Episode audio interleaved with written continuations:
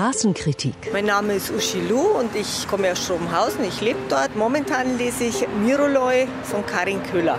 Das vierte Mal mittlerweile.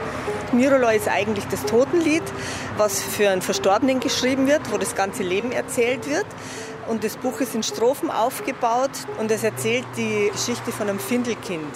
Man weiß anfangs ja gar nicht, wo das Buch spielt. Irgendwo in Griechenland, auf einer Insel mit einem Berg, wo dann oben so eine Art Kloster ist. Ja, dieses Findelkind wird verfolgt und richtig gemein behandelt. Und irgendwann, dadurch, dass das Mädchen lesen lernt, entwickelt die halt auch ihren eigenen Kopf und rebelliert dann gegen das ganze System. Es ist einfach unheimlich schön geschrieben. Das passiert selten, dass ich was mehrfach lese. Aber Niroloi, glaube ich, lese ich auch weiterhin. Vera Lulis also in Schrobenhausen zum vierten Mal Karin Köhlers Roman Miroloi, der beim Hansa Verlag erschienen ist.